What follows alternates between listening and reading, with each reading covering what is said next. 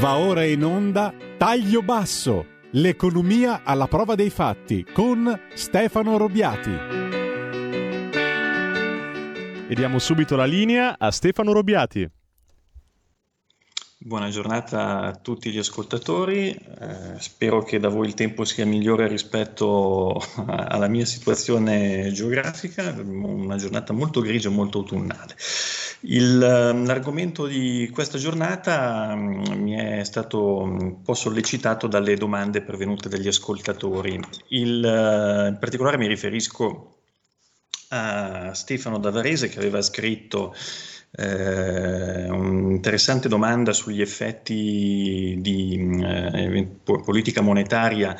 eh, delle criptovalute e ho deciso un po' di approfondire il discorso. Chi vi parla non è un amante delle criptovalute e ha cambiato anche propri, le proprie modalità di consumo e di acquisto durante gli ultimi due anni. Eh, per intenderci, io mh, usavo molto il contante, sempre nei limiti del nostro legislatore,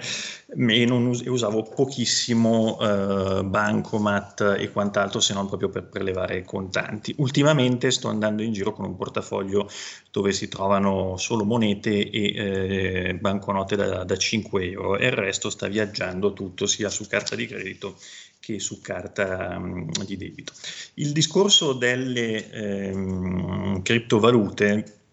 è interessante sotto due profili. Un profilo diciamo personale di comportamento, di investimento del singolo, quindi del privato che è interessato, dell'azienda che è interessata a uh, utilizzare la criptovaluta come mezzo di pagamento piuttosto che come strumento di investimento piuttosto che un uh, problema o una variabile da tenere in considerazione a livello sistemico. Forse qui è la parte più interessante che ho colto nella domanda che aveva posto l'ascoltatore di Varese la, la settimana scorsa e mi era stata poi passata dalla mm, redazione di RPL. Il, il discorso sistemico, dicevo, è quello più interessante anche perché è quello su cui oggi non si hanno praticamente risposte. Io ho fatto delle mh, mm, ricerche in rete, ho rispolverato un po' di teoria macroeconomica, in particolare di teoria monetaria e eh, ho trovato qualche, qualche, spunto interessante che provo a condividere mh, mm, con voi. Eh, le criptovalute sono nate eh, sul, sul, web, eh, sono nate come sequenze di, di, bit, quindi sono nate nella testa di uh, un programmatore che ha inventato un, un sistema mh, apparentemente inviolabile che è quello dei, um, della cosiddetta blockchain, catena di, di blocchi di informazioni, che con, mh, danno sicurezza al, al, sistema stesso, ma si parla di sicurezza intrinseca, cioè vale a dire sicurezza nelle transazioni. Quindi se io pago l'acquisto, che ne so, di un, di un telefonino cellulare con uh, una frazione di un bitcoin, perché il singolo bitcoin ora ha valori ben, ben superiori consentono di acquistare, se non uh, un, una porzione immobiliare, una, almeno un'autovettura, abbiamo uh, la possibilità quindi di tenerne una, una traccia in modo abbastanza sicuro. Il uh, vicio è una sicurezza intrinseca al, al, sistema. Il sistema è un sistema che non ha uh, regole proprie, eh, se non quelle che gli vengono dalla, dal creatore stesso della, della valuta virtuale e eh, dal, dalle modalità di, di gestione appunto del, del tracciamento della crittografia. Mi spiego meglio, non c'è dietro uno Stato sovrano, non c'è dietro un'organizzazione eh, come la Banca Centrale Europea piuttosto che la Federal Reserve degli Stati Uniti, non c'è dietro eh, un'autorità che regoli eh, l'utilizzo di questa moneta, ma è tutto lasciato sostanzialmente al, al mercato, al, al mondo privato. È un fenomeno nato su internet che sconta gli, stessi vantaggi e gli stessi svantaggi di tutto quello che viaggia oggi su internet. Su internet sappiamo che possiamo trovare di tutto, da informazioni che una volta leggevamo nelle enciclopedie a informazioni che sono totalmente delle fake news, eh, capire quindi di quali ci si può fidare e di quali no diventa il, il punto, non tanto il, il, singolo contenuto, ma la bontà forse della, della, fonte di chi ci sta dietro. Lo stesso discorso vale per le criptovalute. Criptovalute che ehm, sono nate in sostituzione eh, della moneta. La moneta ha uh, delle funzioni ben specifiche. Eh, qui, eh, se pensate alla funzione di facilitatore degli scambi, è chiaro che da quando si è passati al baratto, al uh, commercio un po' più strutturato, necessitava un uh, comune denominatore. Qui si è inventata nei tempi la moneta, che prima era un qualcosa che aveva un valore in- intrinseco, quindi erano merci particolari piuttosto che eh, metalli preziosi, e poi si è arrivati a una moneta fiduciaria, quindi la banconota nota da 50 euro oggi non ha valore alcuno eh, intrinseco se non il costo del, del, pezzo di carta e della stampa e forse della, della filigrana che vi è inserita eh, però è riconosciuto un uh, valore di, di, 50 euro a livello nominale. Questo valore di 50 euro dipende chiaramente dalla forza delle economie che vi stanno dietro, quindi il uh, sistema monetario europeo con l'adesione alla moneta unica dipende quindi dalla forza della, dell'economia della, dell'Unione Europea e dalle mh, attività che svolge la Banca Centrale Europea per regolare eh, la moneta. Ehm, tornando a un approccio più ehm, singolo, eh, il eh, discorso della criptovaluta è anche una porta, una sorta di piccolo Stargate, un mondo di confine tra il mondo virtuale e il mondo reale, laddove si parla di criptovalute eh, bidirezionali, come appunto il Bitcoin. Questo cosa vuol dire? Vuol dire che non è una cosa che è, esiste e rimane solo a livello informatico, ma può essere convertita in qualche modo su delle piattaforme in eh, moneta a corso legale, quindi nelle famose banconote da 50 euro, come piuttosto io posso comprare dei bitcoin mettendoci delle monete che arrivano dalla, dalla mia busta paga, delle banconote eh, di euro e convertirle in bitcoin. Quindi abbiamo una bidirezionalità, eh, uno scambio fra um, moneta virtuale e moneta reale che rende possibile tutta una catena di trasmissione di effetti eh, che avvengono su un mercato anche all'altro mercato. Il mondo delle criptovalute è un uh, mondo nato ufficialmente per agevolare gli scambi e eh, ridurli, eh, soprattutto scambi via web, ma comunque acquisti di servizi, servizi reali, anche beni, eh, fra soggetti che accettano volontariamente, quindi non con un'imposizione, noi accettiamo l'euro e utilizziamo l'euro e se il uh, giornalaio dove vado a comprare il quotidiano non accetta l'euro, eh, glielo posso imporre perché l'euro è una moneta che ha corso legale nella, in Europa e più in generale, eh, più particolare in Italia. Eh, se vado dal giornalaio e gli dico ti pago in bitcoin, questo è liberissimo di dirmi no, non, non li accetto perché non ho nessuna imposizione per ehm, utilizzarli e non, non, mi fido eventualmente di questa valuta. Quindi la valuta, eh, la criptovaluta ha una componente fiduciaria ya molto più eh, libera, se vogliamo anarchica, basata sulla libera adesione dei singoli piuttosto che su un assoggettamento dovuto alla forza legislativa di una comunità sovrana che la impone come unità di conto e come moneta di, di scambio. Eh, come ehm, e anche forse in parte diversamente dalla moneta ha anche un'altra funzione, quindi non serve solo per scambiare, ma la moneta serve come riserva di, di valore. Io con uh, le mie banconote fisiche posso trasportare nel tempo eh, un determinato valore, una volta quando non si avevano le monete si avevano delle merci o erano merci indeperibili e quindi dopo dieci anni le avevo ancora lì, altrimenti adesso eh, le banconote le posso tenere in tasca, tanto i tassi di interesse sappiamo quali sono, dopo dieci anni sono ancora lì, al massimo sono state erose dal, dall'inflazione o dai topi che hanno rosicchiato la carta ma eh, la banconota consente di, tra- di trasferire il, la moneta più in generale, di trasferire il valore nel, nel, tempo e nello spazio. Il bitcoin, o comunque sto usando il bitcoin, ma ne abbiamo tantissime altre perché stanno proliferando sul, sul web, eh, ha la stessa funzione, però è un uh, mercato, vi dicevo, senza regole, è diventato come una sorta di eh, come direbbero gli inglesi, di asset, quindi di strumento di investimento che eh, segue una, una, sua domanda, una sua offerta e forma quindi giornalmente una, un proprio equilibrio trovando dei, dei prezzi. È peraltro un mercato molto volatile dove i prezzi che si formano da quando è stato emesso ad oggi sono stati evidentemente in, in, crescita, sono comunque soggetti a fluttuazioni abbastanza pesanti. Per intenderci, quando abbiamo un uh, investimento in uh, un'azione o in, una, in, un'obbligazione, abbiamo delle fluttuazioni eh, giornaliere che se superano determinate eh, percentuali interviene poi un, un'autorità di regolazione, nel caso italiano la Consob, che va a bloccare il, l'eccessivo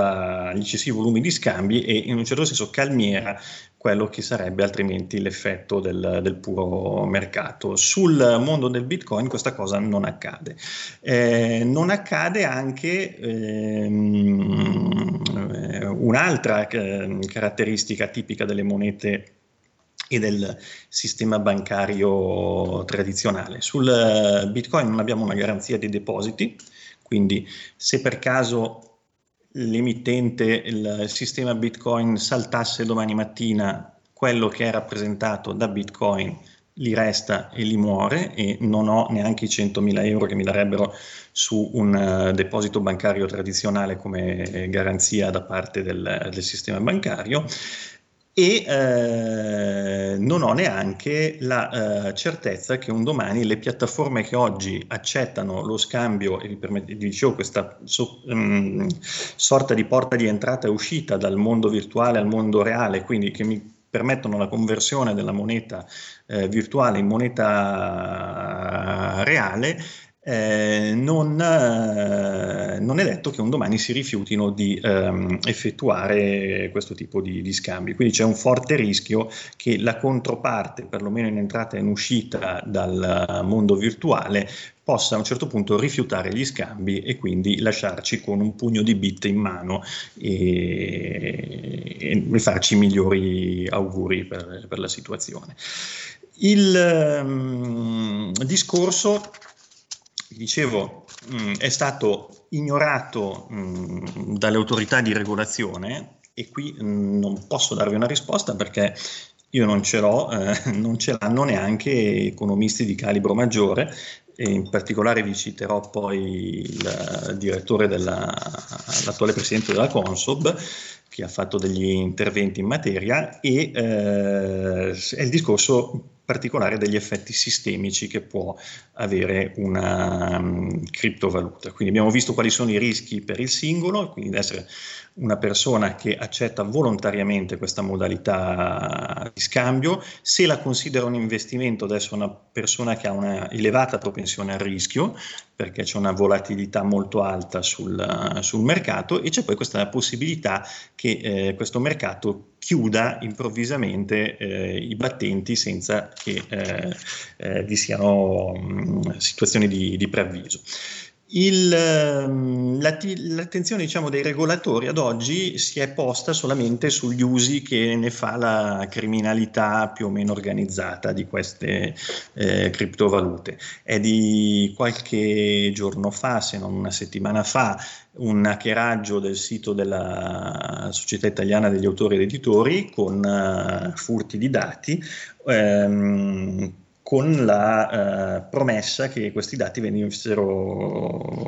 restituiti a seguito di un riscatto in eh, Bitcoin in buona sostanza, quindi la uh, criminalità organizzata o anche singoli abbastanza abili col computer possono um, utilizzare il bitcoin in quanto comunque strumento uh, non tracciato di, di, pagamento per effettuare dei pagamenti illeciti di varia natura. Quindi ti mandano un ransomware che ti blocca il computer con la richiesta di un riscatto dicendo guarda che se mi versi 10.000 euro in bitcoin eh, buongiorno e buonasera, ti do la chiave di accesso per mm, recuperare i tuoi dati e ripristinarli. Quindi abbiamo questi fenomeni che sono quelli che sono stati attenzionati finora dalle autorità, in particolare dalle autorità che prevengono la, la criminalità mh, mm, informatica, che prevengono o cercano poi di porre rimedio a quelli che sono i danni della criminalità informatica.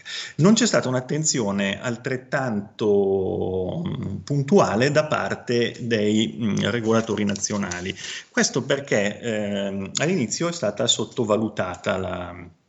l'operatività di queste eh, criptovalute. In che senso? Nel senso che eh, la diffusione non è stata considerata tale da poter andare a incidere rispetto alla massa monetaria fisica o comunque quella gestita dai circuiti ufficiali bancari eh, su decisioni di, di, politica monetaria. Tant'è che se uno va sul sito della Consob oggi trova una bellissima descrizione a cui vi rimando per ehm,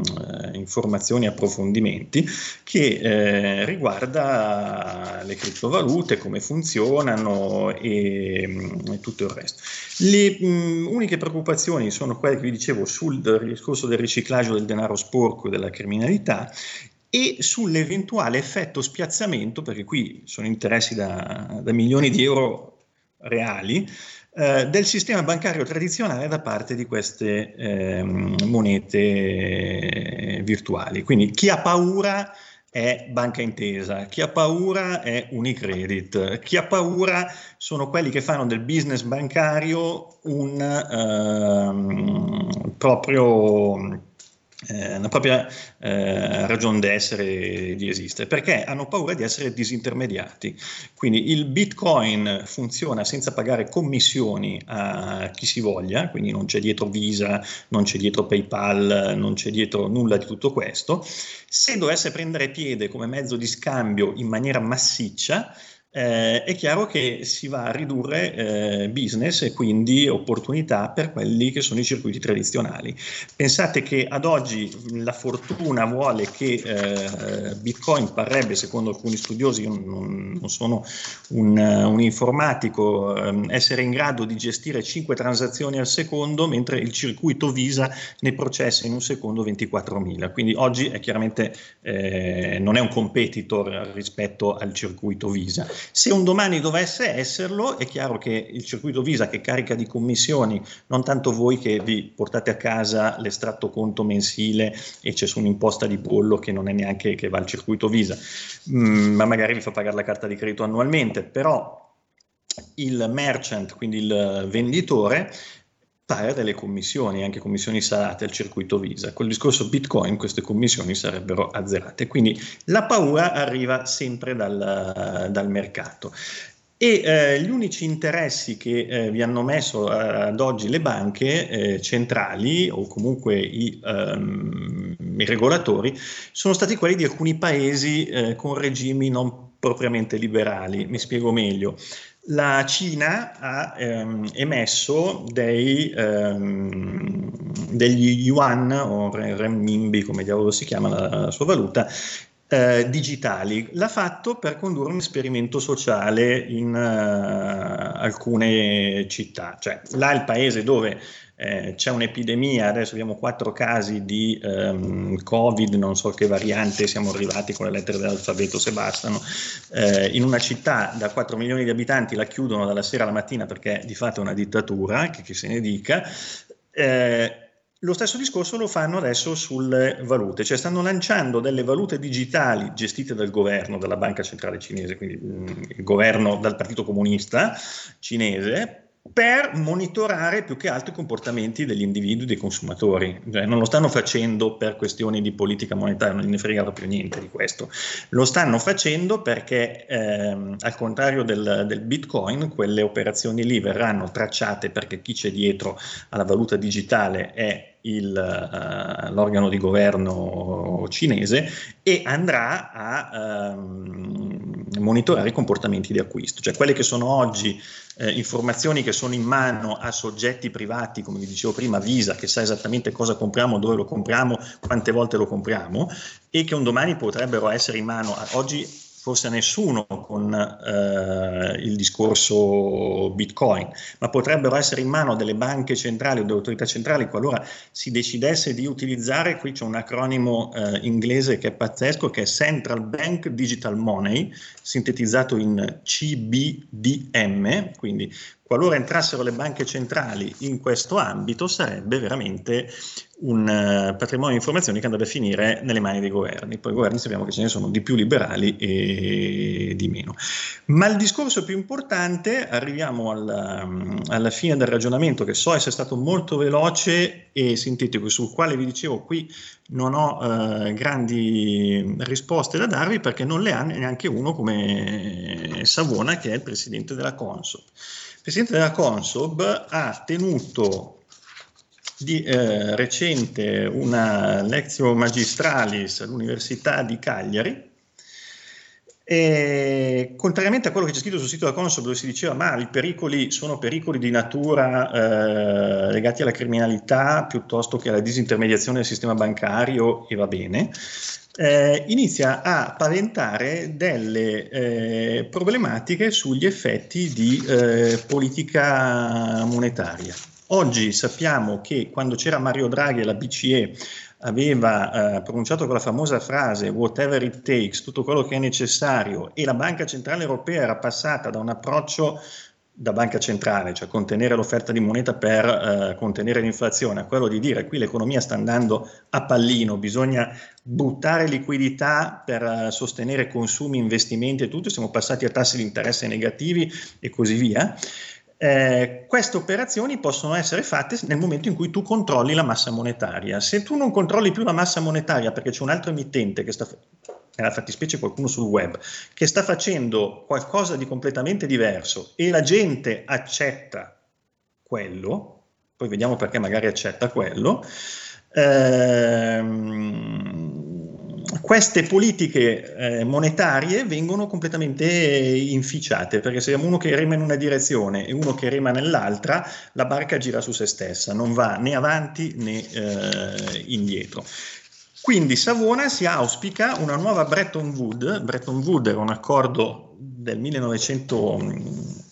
del dopoguerra, primo dopoguerra per eh, regolare eh, gli scambi monetari internazionali e ehm,